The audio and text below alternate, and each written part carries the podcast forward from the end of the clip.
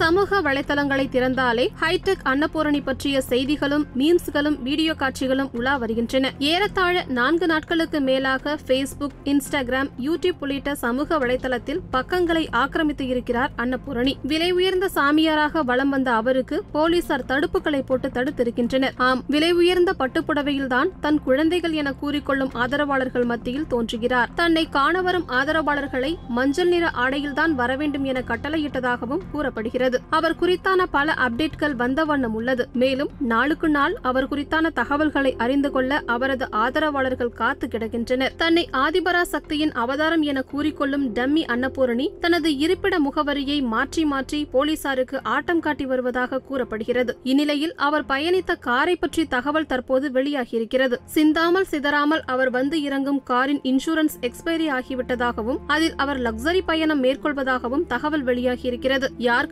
பட்டதோ பக்தர்களை பாதகமலத்தில் சரணடைய அழைத்த அம்மா இப்போது போலீசாரிடம் சரணடைய வேண்டிய கட்டாயத்திற்கு தள்ளப்பட்டுள்ளார் என்பது குறிப்பிடத்தக்கது